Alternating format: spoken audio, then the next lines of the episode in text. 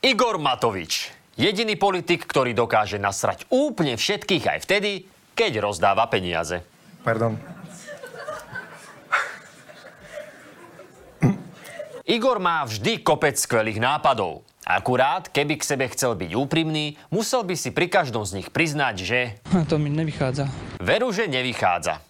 Keď bojoval s hnusobou, výsledok bol 20 tisíc obetí. Keď chcel zvýšiť zaočkovanosť, objednal 2 milióny ruskej vakcíny, ktorú si pichlo 18 tisíc ľudí. Keď zastavoval korupciu, Fica nevydali súdom a Smer má v prieskumoch najviac za 3 roky. Najnovšie Igor prišiel s nápadmi, ako pomôcť v čase inflácie. Myslím si, že tvoríme dejiny slovenskej sociálnej a prorodinej politiky. No, len dejiny momentálne tvorí aj Putin. A Igorova sociálna politika je nastavená tak, že síce nemusí vôbec pomôcť, ale aspoň nás bude stáť 1,2 miliardy eur. Ročne. Dobre, to, do, dobre nápady má, fakt. Nápady má, ale nie dobré. To ako fakt.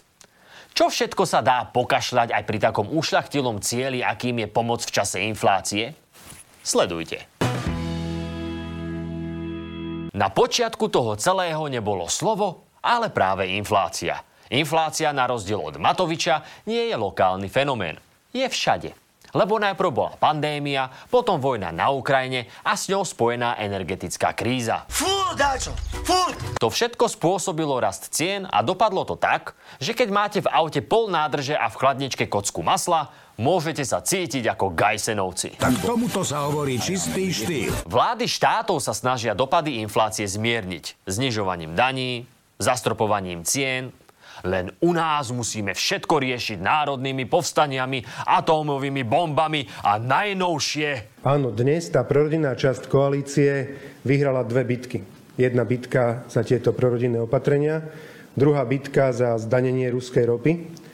Ale kľúčové bitky pri Stalingrade nás čakajú v parlamente. Hm, bitka pri Stalingrade. Len si pripomeňme, že to bolo niečo, pričom bolo zničené celé mesto a zomrelo tam skoro 2 milióny ľudí. Ale keď sa pozrieme na balík pomoci za 1,2 miliardy eur bližšie, zistíme, že to prirovnanie k Stalingradu nie je až tak mimo. Hey fellas, look what I found in my pocket. Look, a year's salary right here. What I call them? Fun coupons. See that? A fun coupon. Zvýšenie daňového bonusu na dieťa, vyššie rodinné prídavky a 400 miliónov eur na krúžky pre deti. Takže konečne môžete svojich harantov prihlásiť, ja neviem, napríklad na šerm? Keď Matovič šermuje s tým, že rodina treba pomôcť, má inak pravdu. Ak za 10 rokov dozadu priemerné mzdy na Slovensku zrástli o vyše 60% a minimálna mzda o 100%, tak tieto dávky, tieto príspevky pre rodičov zrástli o 15%. Čiže tam je veľký dlh, doslova dlh Slovenska, nás všetkých, voči rodinám s deťmi. Chyba ako taká e, je v tom, že Igor to nechce urobiť normálne, že by povedzme stúpli prídavky na deti o nejakú slušnú sumu, daňové bonusy tiež primerane, ale on to musí urobiť stoj, čo stoj bombasticky. Presne. Tak sa to nerobí do psej matere. Matovič možno rád chodil na krúžky, ale kurz finančnej gramotnosti medzi nimi nebol. Lebo celý protiinflačný balíček má viacero drobných zádrhelov. Balíček z dielne rezortu financií čelil v ostatných týždňoch kritike časti vládnej koalície. Áno, problém je, že inflácia je vlastne znehodnocovanie peňazí. Čiže mám nejaký cash, ale nakúpim zaň menej ako kedysi. Ak niekomu dáme ďalšie prachy len tak, v podstate sa znova zníži ich hodnota. A výsledkom je väčšia inflácia. Gól! Súčasťou protiinflačného balíčka je aj zdanenie ruskej ropy. Tu nakupuje Slovnaft za oveľa menšie peniaze, ako stojí americká ropa Brent.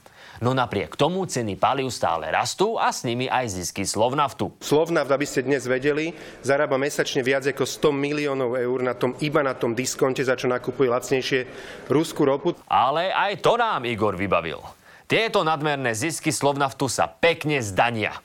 Dane pôjdu do štátneho rozpočtu. A čo z toho budú mať ľudia? Hovno! Hovno! Hovno! Kiež by len hovno. Ale my budeme mať drahší benzín a naftu. Lebo Matovič má vraj džentlmenskú dohodu s riaditeľom Slovnaftu, že ten aj po zvýšení dane nezvýši ceny. Len tá dohoda je poprvé ústná a po druhé Slovnaft o nej nevie. My sa musíme samozrejme odvíjať od e, cien, medzinárodných cien, kotovaných cien a od situácie na medzinárodných trhoch a v súlade s princípmi hospodárskej súťaže. A robiť džentlmenskú dohodu s niekým, kto kupuje lacnú ruskú ropu, ktorú nikto nechce a potom ju draho predáva, no, ako to asi mohlo dopadnúť, že?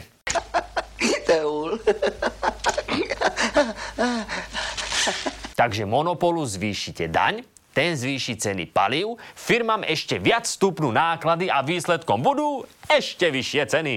Gól! Keď zlyhajú džentlmenské dohody, ešte vždy sú tu samozprávy, ktoré vládu podržia. Lebo väčšinou nemajú inú možnosť.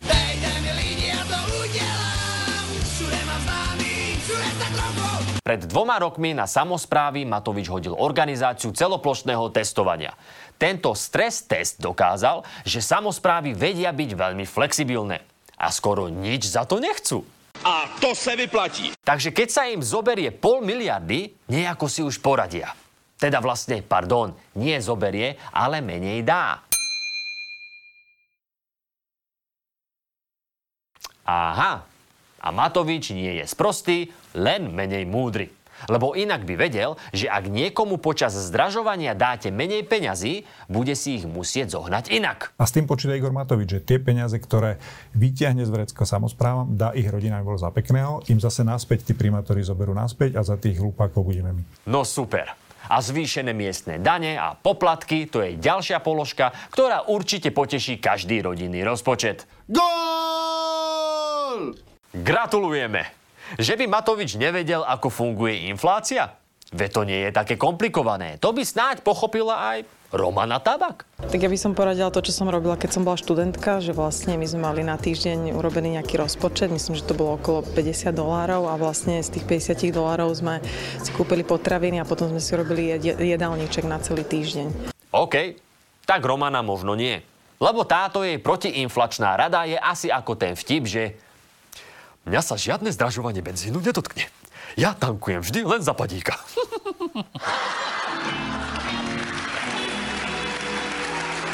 No ale Matovič je minister financií. Chápete? Financií. Toto sa fakt nedá zvaliť na to, že Sulik nenakúpil kalkulačky. Tomu ani Pavlinka nevie povedať, že to nie je protiinflačný balíček, ale naopak inflačný? Aha, tak oni to už aj premenovali. Tak potom je to jasné. Minister financií asi aj tuší, že inflačný balíček má zo pár problémov. A odstránil ich tak, že o balíku za miliardu eur nechal hlasovať v skrátenom legislatívnom konaní. K súdnej reforme sme mali dva roky vyjednávaní, paragrafové znenie niekoľko týždňov vopred a tu dostaneme návrhy krátko pred vládou s dopadmi, ktoré sú neakceptovateľné, aby sme ich vôbec schvalovali. Je to taká hrubosť znásilnenia legislatívneho procesu, že naozaj nemám slov. Mária by tie slová možno aj našla, len ich nemôže použiť.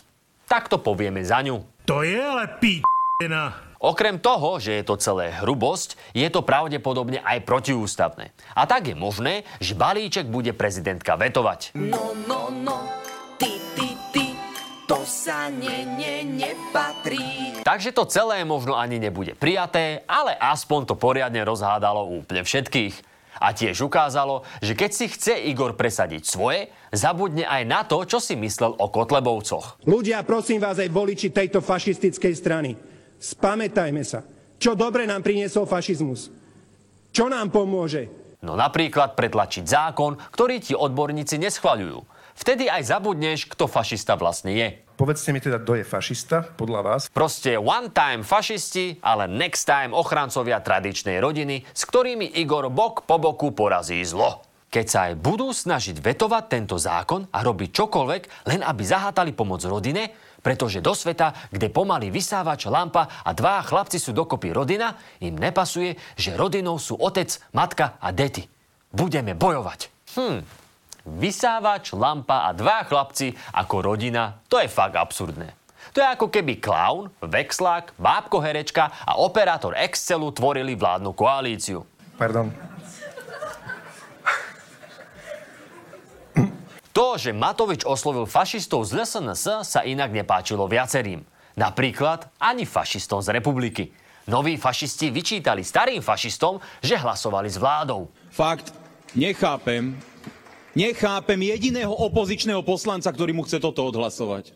Fakt nechápem. A starým fašistom sa zase nepáčilo, že noví fašisti nosia farebné ponožky a saká. Také tie normálne, vôbec nie hnedé Manchesterové. A dokonca sú to vraj, prepačte, liberáli. Tohle je aspoň poctivý blázinec. To teda. A už sa nevieme dočkať, kedy z toho nejaká slovenská televízia urobí reality show. Mohla by vyzerať nejako takto. Moji fašisti hlasujú lepšie ako tvoji. Za všetkých odporcov Igorovho brilantného nápadu to najviac chytal šéf-redaktor Aktualit Peter Bárdy, ktorý si dovolil pripomenúť časy, kedy Igor ešte vedel, kto je fašista. A tak mu minister venoval status dlhý ako rad na benzín v Maďarsku. Keď sa tam ešte dalo tankovať. Pre teba normálna rodina nie je hodnotou. V tvojej bublinke problémy rodiny nevidíš. Si hambou. Trhni si. Ale čo ak má Igor pravdu? Čo ak ho Bárdy kritizuje len preto, že je špinavá protirodinná prostitútka? Opýtali sme sa ho. Priatelia, pán Bárdy, a.k.a. hamba žurnalistiky. Vítajte. Uh, chcel som sa spýtať, prečo nenávidíte slovenské rodiny? Ja nemám problém so slovenskými rodinami, ja mám rád mnohé slovenské rodiny. To určite. Pozrel som si váš Instagram a nie je tam ani jedna fotka vašej rodiny alebo akejkoľvek inej rodiny, žiadne fotky detí, nič, ani Instastorka, nič. Prečo? Neviem, proste nedávam asi fotografie mojej rodiny na Instagram. Klamete. Tak schválne. Dajme si taký krátky test o rodine. Pri stole sedí otec, mama, tri deti, dve babky a dvaja detkovia. Traja z rodiny použili nôž aj vidličku, čo je polovica z tých, ktorí použili vidličku a tri štvrtiny z tých, čo použili nôž. Lyžicou nejedol nikto. Koľko členov rodiny nepoužilo ani nôž, ani vidličku? Ja netuším ani, koľko tam sedia. Sedem? Koľko detí má Boris Kolár? 11, 11, to musím vedieť o 12. Dobre, noci. ale- no, dobre, dobre. Aké I sa píše v slove rodina? Tak to viem náhodou, to je meké. No. Vymenujte tri najväčšie problémy slovenskej rodiny. Asi nízka životná úroveň, uh, Zlé, zlé a zase zlé. Zavretý mekáč, pokazený tablet a dopité víno. OK. Vy si teda myslíte, že keď máte doma lampu a vysavač, že viete, čo je rodina? Že viete, že čo taká rodina potrebuje, áno? A ešte si dovolíte pritom aj dehumanizovať ministra inflácií. Ja to nerobím. To, čo hovorí Igor Matovič, nezodpoveda realite a obávam sa, že to nie je prvýkrát. Sračky, sračky, samé sračky. Priatelia, Peter Bardy. Pomoc rodinám v čase inflácie je super. Ale len vtedy, keď sa robí poriadne, podľa zákona a keď pripomienkové konanie neprebieha na Facebooku. Ak na potrebuješ hlasy fašistov, odborníci ho kritizujú a tebe pritom tečú nervy tak, že sa odbavíš na chudákovi Bardym, tak niečo nebude OK. A co děti? Pomyslel někdo z vás na chudáky děti? Ale áno. Lebo ako hovorí prvé pravidlo populizmu, keď nevieš presadiť nejakú kravinu, povedz, že to je pre deti. Namiesto skutočnej pomoci sa nám tu ale roztáča inflačná špirála, paralizujú samozprávy, je tu ďalšia vládna kríza a navyše to zaplatia práve tí, ktorým to má pomáhať. A že teraz tu niekto hrá svoje politické hry trápnučke a bude si hovoriť akékoľvek argumenty proti pomoci rodinám, na konci výsledok sa počíta a ten bude v kasičke doma v peňaženke každej jednej rodiny s deťmi. Áno, peniaze sú síce v kasičke, ale dlho sa tam neohrejú. Lebo finančná podpora v tejto podobe to je ako s vaničkou vyliať aj dieťa. A navyše ešte vaňou aj rozmlatiť obkladačky a vytopiť susedov tri poschodia pod vami. Ako vidíte, Igor Matovič sa rozhodol ignorovať pravidla, ignoruje nielen legislatívne pravidla, ignoruje aj pravidla, ktoré máme vo vnútri koalícii. Jediné, čo môžem teraz, je spolutovaním konštatovať a, a teda vysloviť nádej, že táto manická fáza ho do pár týždňov, možno že mesiaca dvoch prejde. Ešte pár takýchto nápadov a namiesto baby boomu tu skôr nastane baby doom. A Matovičové deti? Jednak polovica detí na Slovensku budú kolárove. Matovičové deti sa bude hovoriť skôr tým chudákom, ktorí budú tú miliardu splácať ešte o 20 rokov. Ak sa hneď po maturite nezbalia a nevypadnú. Pre tých, čo ostanú, na záver máme aspoň jednu radu, ako sa to mať lepšie. Ak by som mohla odporučiť, tak určite viacej športu a menej tabaku.